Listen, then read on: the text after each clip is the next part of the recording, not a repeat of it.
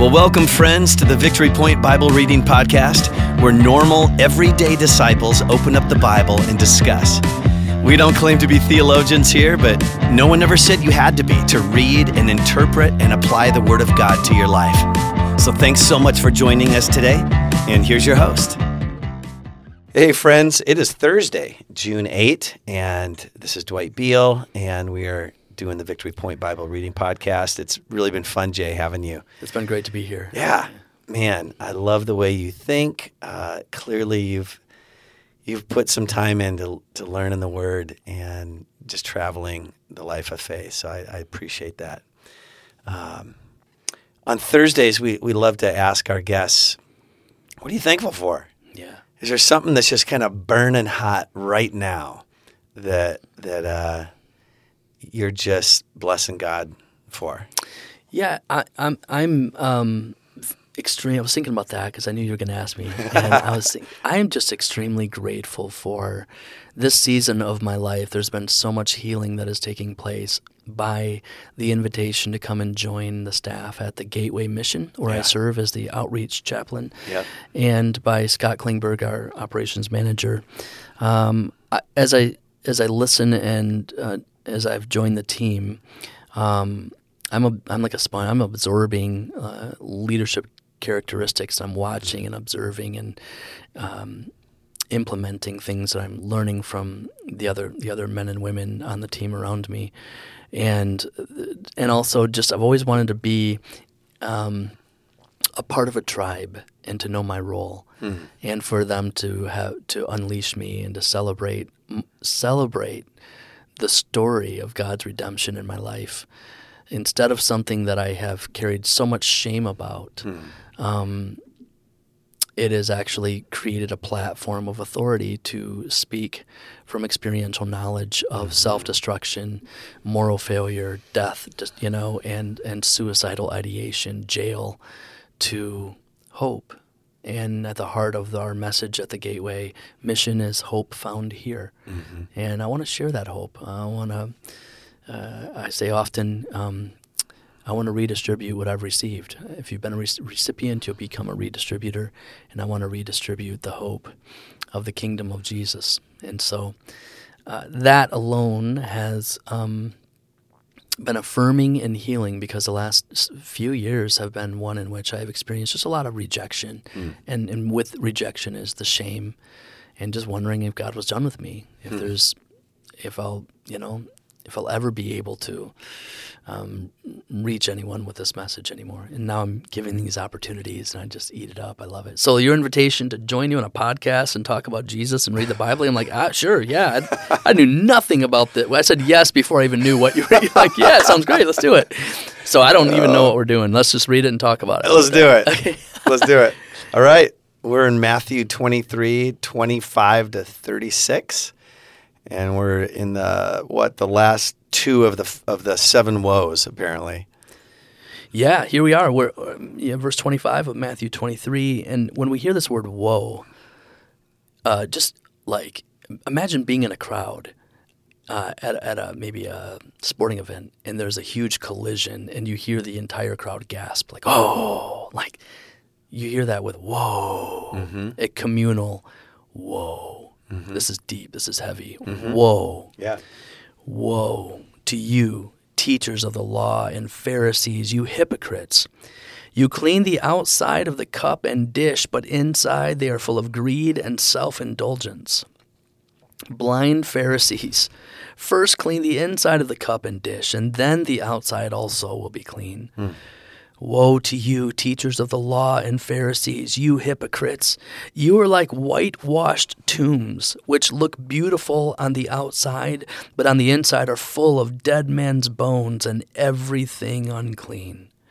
In the same way, on the outside you appear to people as righteous, but on the inside you are full of hypocrisy and wickedness. Woe to you, teachers of the law and Pharisees, you hypocrites! You build tombs for the prophets, and you decorate the graves of the righteous, and you say, if we had lived in the days of our forefathers, we would not have taken part with them in shedding the blood of the prophets.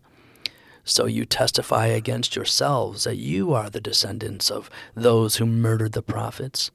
Fill up then the measure of the sin of your forefathers. You snakes, you brood of vipers, how will you escape being condemned to hell? Therefore I am sending you prophets and wise men and teachers. Some of them will kill and crucify, others you will flog in your synagogues and pursue from town to town. And so upon you will come all the righteous blood that has been shed on earth, from the blood of righteous Abel to the blood of Zechariah, son of Berechiah, whom you murdered between the temple and the altar. One last verse, and truly I tell you, all this will come on this generation. Ouch. Man, I thought he was fired up yesterday. He's just getting, he's just getting started. That was just the second verse, right? He's building toward the bridge, and then the chorus. Right? This is an anthem, man. This is powerful. He is fired up here. Do you watch The Chosen at all? I love The Chosen. Yeah.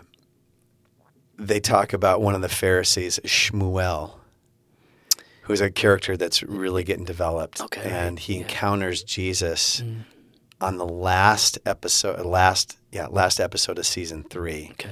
He and Jesus. It's where they leave it off, yeah. It's where they leave it off. And Shmuel wants to scorch the earth under Jesus. I mean, he's trying to ruin him. And he's been following him and researching him. Yeah. But then when he finally gets face to face, Jesus says, "You look troubled." Yeah. And he says, "I am troubled." Oh, my goodness. And he says, "You want to go pray with me?" And Jesus invites him to go up on the hillside, and that's kind of where the season ends. But earlier, I think in season 2, he talks about, he called us brood of vipers. Do you know what that is? Yeah.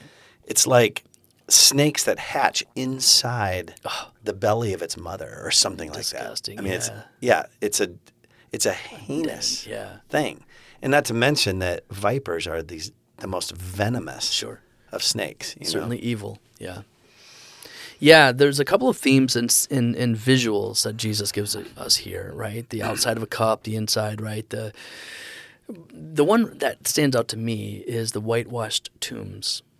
In which, I guess, my understanding in the culture of the day is they would literally wash the tombs, and with the sun setting on, the stone tablets or whatever would be used to cover the concrete slabs. Because they'd only use a tomb for a year, as I understood, while the body was decomposing, and then they'd move the bones, right? So they would, so they had a very polished, clean-looking... Right. Even just the dichotomy of, to this day, going to a cemetery and you memorial day, you place flowers on the gravesite. I mean, you have a contrast of life and death, or beauty and brokenness together. Mm-hmm. Right. And so what Jesus says is, you're walking tombs. You look good on the outside. Your image management. We're going back to that theme. The image management. What is on the exterior versus what's going on inside. Mm-hmm. And wow. There does seem to be a theme throughout the New Testament where Jesus is operating on a realm of the spiritual. And his audience, and even to this day, we get wrapped up in the physical world, the physical realm. And so